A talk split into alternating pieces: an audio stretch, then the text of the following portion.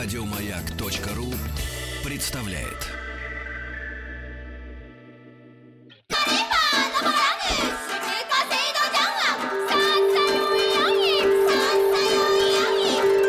Правильное название Японии – Ниппон. Не понял? Я понял. Это Япония. Дорогие друзья, э, сегодня у нас, э, как мне подсказывает совесть, э, четверг, поэтому с нами э, вновь и к нашей большой радости Виктор Петрович Мазурик. Виктор Петрович, доброе утро. Здравствуйте. Да, и, и доцент кафедры японской филологии Института стран Азии и Африки Московского государственного университета, кандидат филологических наук. Мы в прошлый раз говорили об эпохе Эдо. Вот. Ну и, и, конечно, время нас всегда подгоняет, поджимает, но мы, Виктор Петрович, каждый раз говорим, мы часом не ограничены. Мы не торопимся. Да, остановились, можем продолжить с этого же Тем места. более, Виктор Петрович, в следующем году Токио принимает летние Олимпийские игры. Да. И мы уже сейчас готовимся Да. к тому, чтобы провести помощью. целых три Тренируемся. недели. Да, Три ва- но- тренируемся Да, да, для того, да, чтобы три да. недели провести в этом прекрасном городе, в этой Да. прекрасной стране. Хотя Виктор Петрович смеется и говорит, что лето в Токио ужасное. Влажное и жаркое. Да. Да, и- да и вообще из меня коуч никакой.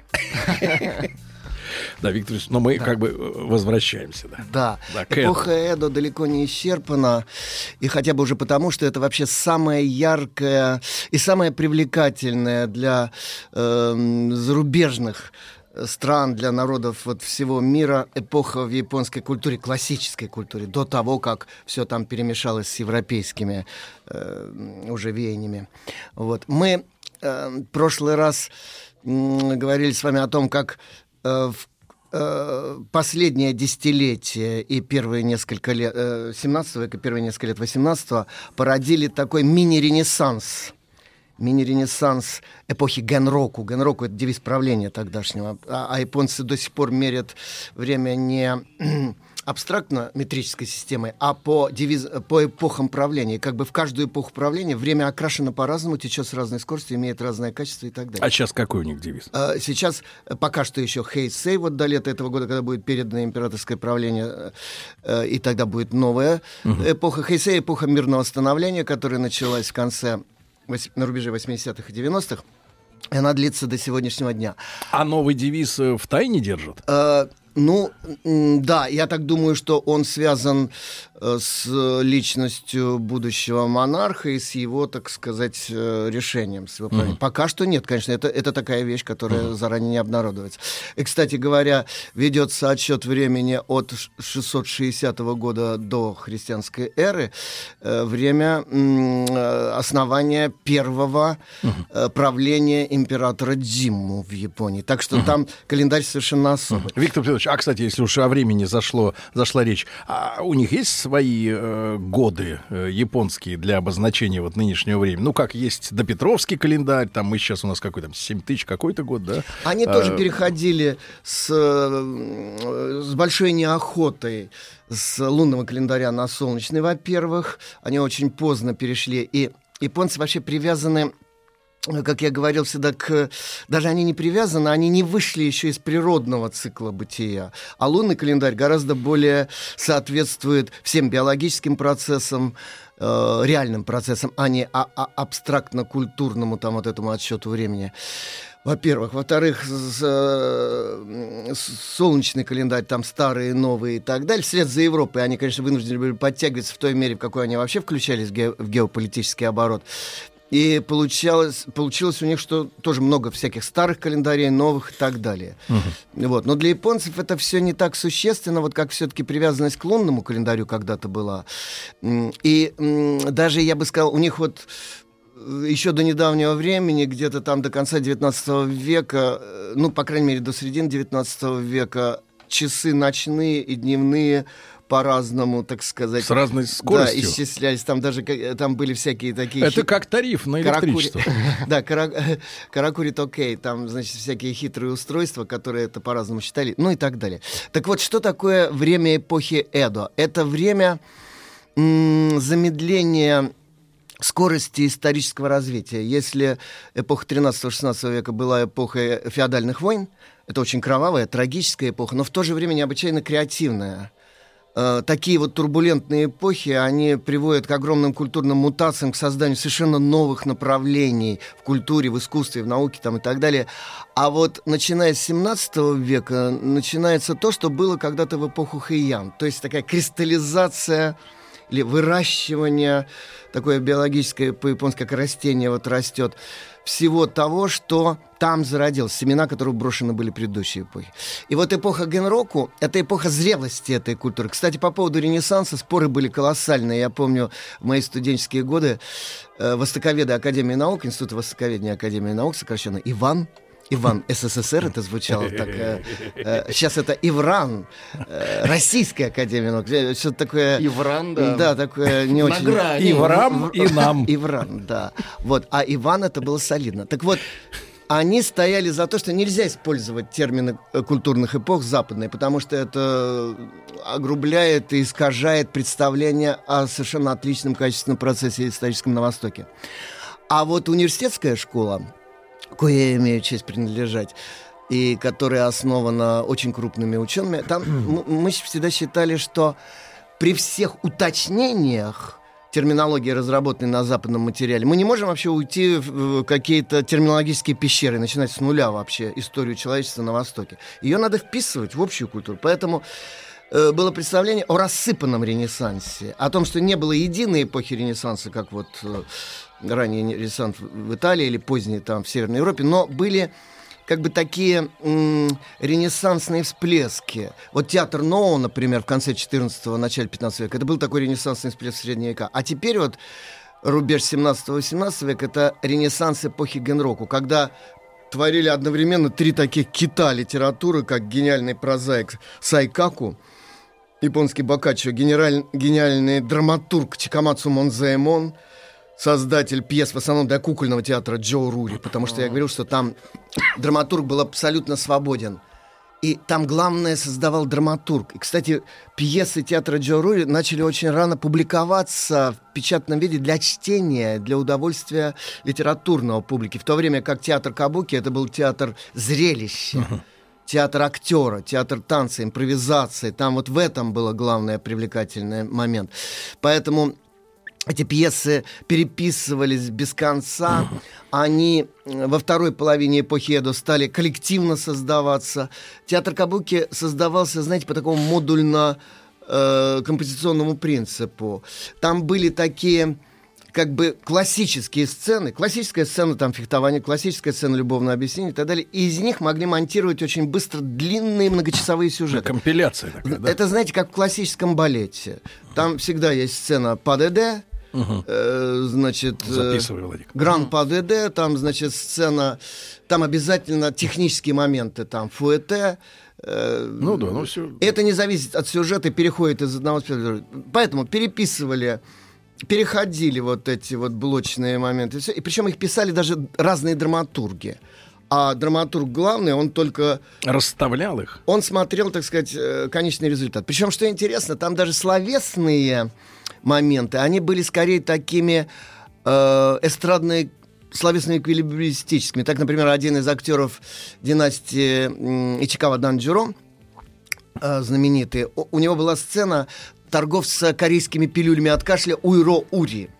А, а, у торговцев есть такие рекламные Трюки. рекламные тексты, да, вот которые э, Владимир Иванович Даль в словаре пословиц поговорок поместил в раздел «Клич Нет, носящих». мы знаем. Пиво рыбаряки. Клич носящих, да. Там все на каламбурах построено, на скороговорках, на прибаутках, Слоганы. шутках, каламбурах. И вот он, значит, произносил, выходил на сцену и произносил ошеломительной скороговоркой, значит, текст. Как надо пройти, как пройти мимо каких там лавок, а там вот такая-то торгует тетка, а у нее вот такие-то проблемы с ее семьей, шутки, современные анекдоты, скороговорки. И он говорил, что а тогда вы дойдете вот до этого места, где торгуют э, корейскими перьями уйро-ури, и если вы их проглотите, то вы будете не только кашель у вас ощущать, но вы будете говорить с такой же скоростью, как я, и вы будете владеть языком, у вас развяжется там все и так далее. Он произнес этот монолог ошеломительный, публика, конечно, была в восторге, и вдруг а, в зале встал человек, а, а надо сказать, что публика в Кабуке не пассивные зрители, как в Европейском театре. Они э, э, вступают в очень активное взаимодействие, диалоговое, ритмическое, музыкальное и так далее с, со сценой. И он произнес... А, вер- Виктор Петрович, а вот это маленькая загадка, маленькая загадка. Что произнес товарищ из зала Виктор Петрович Мазурик с нами сегодня?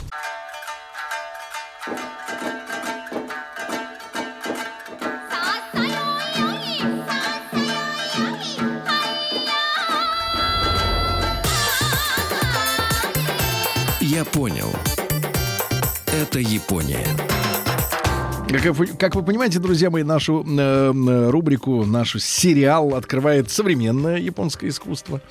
А мы, соответственно, вот э, заинтригованы тем, э, э, что же товарищ из зала э, вот заявил Виктор Петрович Мазурик с нами. Так, до антракта мы остановились вот на каком моменте, когда э, актер Кабуки только раскрыл рот со сцены, чтобы произнести свой коронный монолог, этот, с которым он прославился уже, вдруг в зале встал э, один из зрителей и слово в слово со всеми прибаутками, жестами, так сказать, ужимками манерами произн- произнес это- весь этот монолог. Это повторил это полностью. подлость. Значит, э, казалось бы, да, вот э, такой удар в спину ножом. Но э, ни секунду не поколебавшись, актер Кабуки произнес этот монолог, тот же самый, задом наперед, Как? с конца до начала, разворачивая весь маршрут, некоторые выражения разворачивая в виде палиндрома, э, зеркально и все Фантастика. шутки переиначивая и так далее, создав, так сказать, новый супер монолог. Был ли человек из зала подсадной уткой, об этом история умалчивает, но публика ревела от восторга. Его вызывали после этого очень долго. Надо сказать, что специализировались не только драматурги, одни на написании сцен с экшен, другие там лирических монологов и так далее, но и актеры. Были актеры, которые славились своими пластико-танцевальными, так сказать, э, способностями, другие разговорными и так далее. И вот произошло то, что происходит всегда в период старения той или иной культуры. М, Нас в советское время учили, что вообще вот хороша молодость всего, молодость мира, э, прогрессивное, все устремленное будущее. Но вообще-то история культуры нас учит вот чему. Как у человека молодость, зрелость и старость обладает своими плюсами и минусами, все три периода. Точно так же и в культуре. После воцарения политической небосклоне министра Мацудайру Саданобу были закручены все гайки, началась цензурная жестокая эпоха, но вот интересно, как это сказалось на искусстве. Между прочим, когда смотришь на расстоянии временном, пространственном и культурном, то видны все механизмы культуры, они просто как в учебнике. Видно, как все эти колесики вертятся. На себе это меньше понятно, потому что тут очень много таких э, превходящих факторов, мы в этом путаемся в собственных ногах.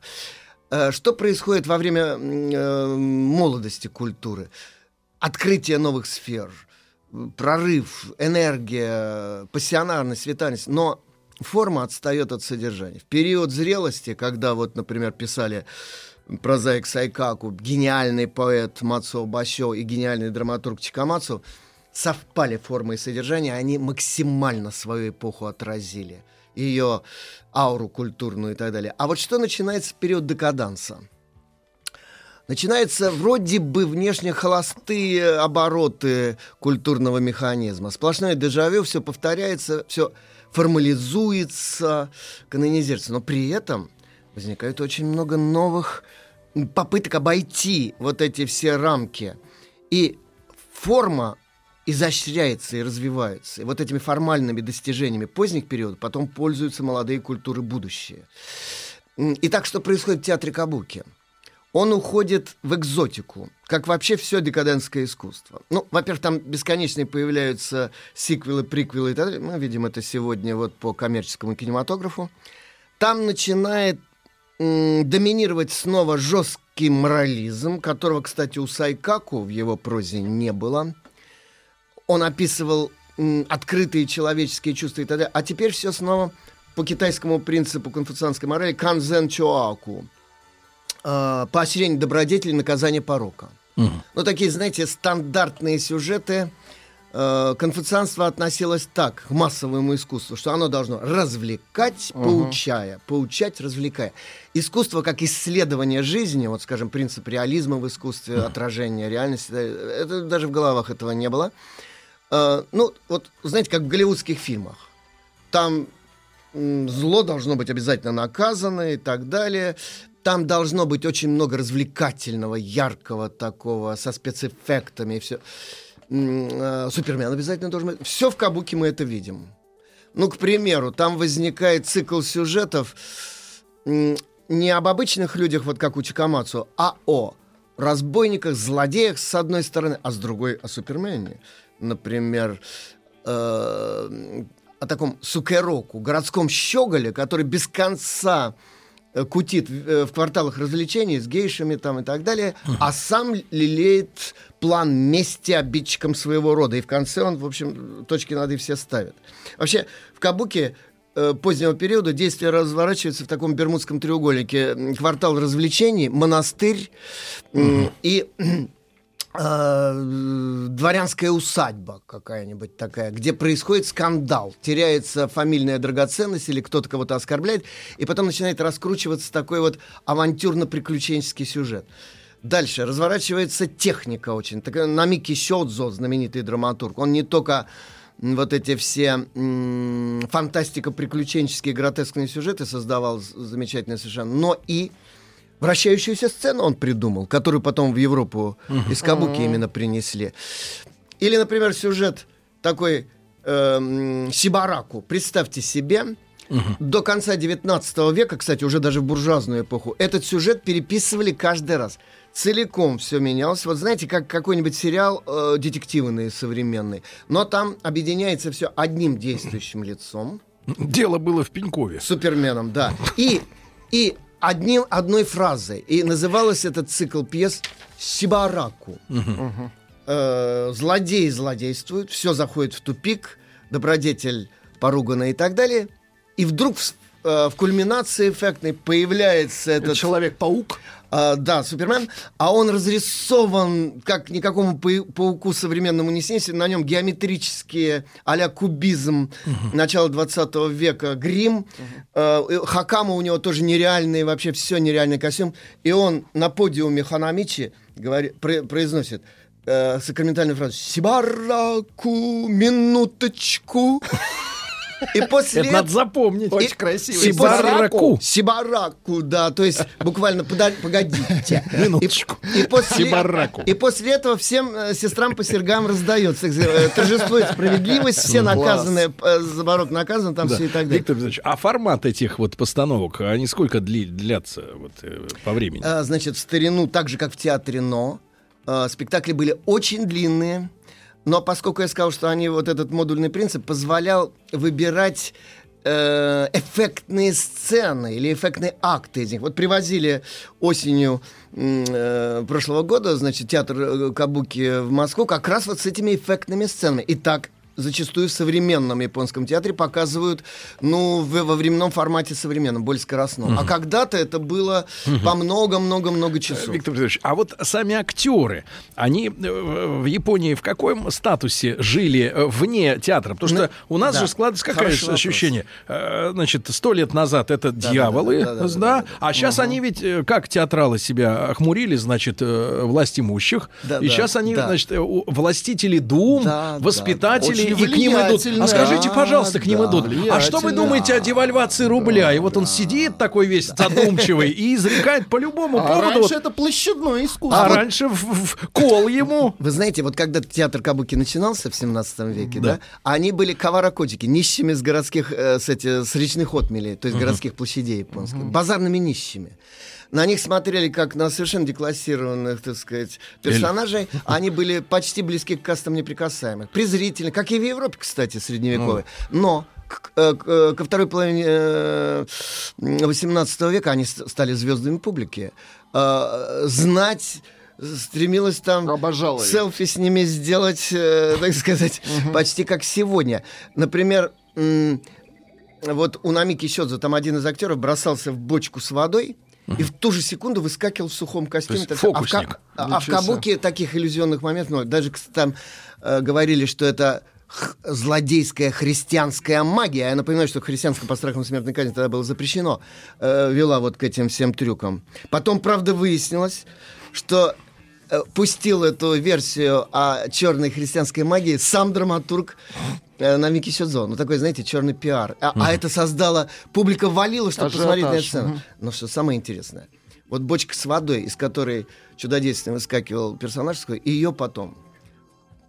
А он реально погружался в эту воду, ее потом продавали Кусочками? малюсенькими мензурочками. А, воду? Да, и дамы растворяли э, косметику, тушь там наносили этой водой, потому что считалось, что если этой водой использовать для косметики, то ты будешь неотразимый, все будут направо и налево штабелями падать.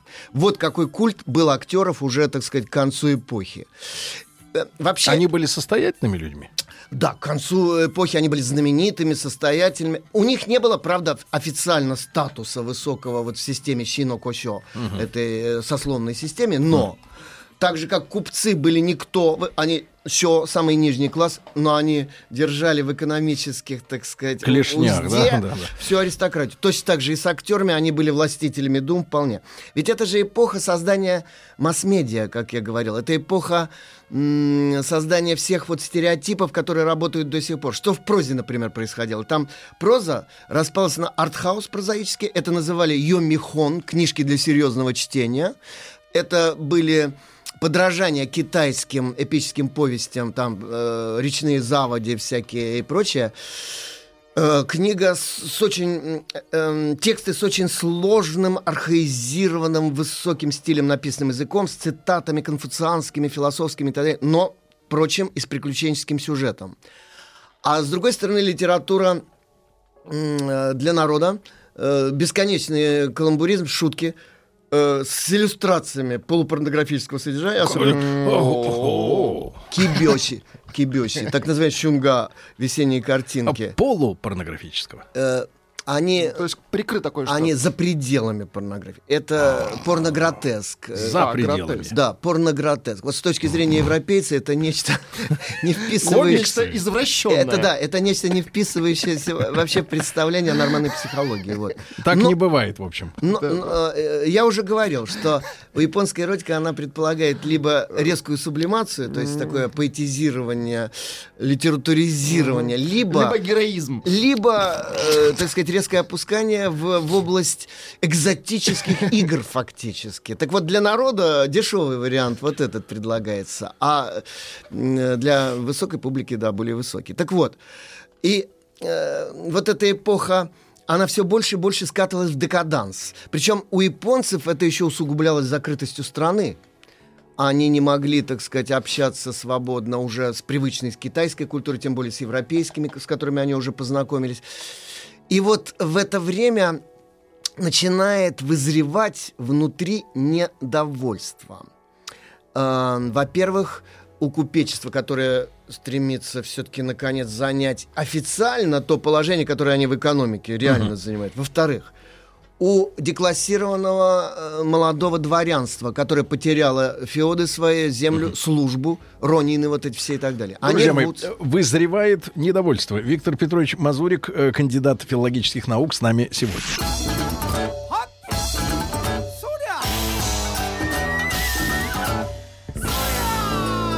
Я понял. Все о Японии. Друзья мои, доцент кафедры японской филологии Института стран Азии и Африки Московского государственного университета. С нами Виктор Петрович Мазурик. И вот недовольство возникло, да, у торговцев, э, сказать, возникло У недовольство. богатых, разумеется, у сословия городского, элиты городского сословия, которые купцы, конечно, составляли, у которых уже очень большой капитал был в руках. И, а нако- они, так сказать, никто. и у самурайской интеллигенции, А. да. И вот стала вызревать на этой почве идея, такая тоже квазиренессансная, возврата э, власти от феодального правительства Бакуфу, вот этого военного э, правительства полководцев, так сказать, эпохи войны, к правлению императорскому. Передать, вернуть власть императору. Сначала это как бы идеологически оформлялось. Сначала возникла школа Кокугаку, национального учения. Причем, что интересно, ее филологи создали. Они обратились как бы к святая святых японской ментальности, к поэзии. Стали эм, поднимать из истории книги поэтические, антологии 8 века Маньосю. Вот. Потом глубже копать стали мифоисторический свод э, легенд и мифов Коджики, записи древних деяний. Это самое начало 8 века запись. А уж происхождение мифов и более... Э, и так далее. Они стали со- э, подспудно создавать идеологию вот для будущего, так сказать, этого прорыва в новое качество. Интересно, что вот эта пестрота эпохи барокко, она постепенно стала как бы расслаиваться на такие четкие фракции. Вот я сказал, там, как сегодня артхаус и массовое искусство, с одной стороны. С одной стороны, аскетизм и святость. Э, скажем, поэзия Басё, это вообще-то говоря, просто, как я уже говорил в прошлый раз, это просто фиксация духовного поиска. Это также похоже на современную поэзию, как знаменное пение на современные музыкальные распевы, многоголосные, портесные. Вот. А с другой стороны, вот это вот циническое, так сказать, расцвечивание во все краски и прочее. Самым интересным явлением глубинной духовной культуры эпохи Эдо является, пожалуй, чайное действо, которое не очень удачно называют на Западе, а и с Запада и у нас привелась эта привычка чайная церемония. Церемония, да. Действо. Действие. А вы же говорили, на Виктор Петрович, что это вот корневая да, история Да, вообще она, э, понимаете, культуры. Это тот формат, который они нашли в конце 16 века в эпоху феодальных войн, и выяснил, что в нем, как в капле воды, отразилось не только вообще все все э, аспекты японской культуры, и причем не только японской, это японский взгляд на весь мир, в том числе на христианство, на культуру китайскую, на западную и так далее. Это как бы такой, знаете, пароль культурный, э, открывающий код, э, доступ прямой к культурному коду. Его называют церемонией очень неточно. Вот почему. Я это слышал от самих чайных мастеров японских. Они говорили, это неправильно, потому что церемониальный аспект там присутствует, но на очень последних, самых скромных ролях. А на первом месте было то, что это тренинг сознания, нужного воину для выживания на поле боя э, в бесконечных войнах, Ч- 400 лет бесконечной войны и балансирования на грани жизни и смерти. То есть Для- это тренинг. Да, для вырабатывания м, вот этого экзистенциального времени вечного сейчас, нака и ма, сингулярного времени, как математики бы сказали, которое умение жить в данный момент, не распадаясь ни мыслями, ни чувствами на прошлое и будущее, потому что на поле боя этого нет, у тебя нет этого прошлого и будущего. Ты решаешь в данную секунду, пан или пропал. И вот эта культура, она... м, в нее вошли и синтаистские представления о вот этой неразрывности с природой, синкретизм этот, синестезийный, цвета, запаха, звука, обоняния, осязания, вкус там в одном э, пакете, так сказать. И м, христианство, кстати, туда очень глубоко вошло. Более того, когда оно было запрещено под страхом смертной казни, японские криптохристиане устраивали католические мессы под видом чаепитий с риском потерять голову из-за этого. Они там, э, так сказать, маскировали дизайн на чайных чашках. Там кресты вып- выписаны католические видны. И, скажем, Бодхисаттва Авала Китишвара, а- она же в Китае превратилась в богиню Гуань-инь, канон по-японски, символ милосердия. Они называли ее, они ее, м, под нее маскировали э, Деву Марию с младенцем. И говорили Бодхисаттва Мария. Ее изображали на каменных фонарях Торо в саду чайном, вырезали. Из, иногда э, основание этого фонаря закапали под землю, чтобы не видно этого было. То есть Так есть, но не видно. да, или, например, ее же изображение, профиль теневой с младенцем, зеркало металлическое, отполированное, на нем ничего нет, ты можешь отражаться, все, его использовать. Но ты пускаешь зайчик солнечный на стенку, и там профиль Девы Марии с младенцем. Мне подарил мой... э, Это христианская магия. мой крестный отец подарил. Это вот э, это от катакомбного христианства осталось японского позднего средневековья. Вы держали в руках эту штуку? Он мне его подарил, он у меня есть такое зеркало. Так вот, вы знаете, я должен сказать, что Э, разговор о чайном действии, я думаю, сегодня уже... Конечно. Я только вступление к нему Да. сделал, а вот разговор о чайном действии, это вообще разговор, может быть, о самом ценном, что есть в японском сознании, и еще более подсознании, потому что оно в большей степени управляет жизнью даже современных японцев, чем вот наше подсознание. Наше подсознание более ленивое, спящее. Виктор Петрович, вылож- выражу консолидированное мнение, как всегда, ощущаем удовольствие. Получили просто, да. От вашей прекрасной лекции. Э, Друзья мои, Виктор Петрович Мазурик, кандидат филологических наук и доцент кафедры японской филологии Института стран Азии и Африки Московского государственного университета. Если не успеваете в прямом эфире, в любое удобное для вас время на сайте радиомаяк.ру, также подкасты, iTunes. Возьмите с собой в дорогу наши лекции. Еще больше подкастов на радиомаяк.ру.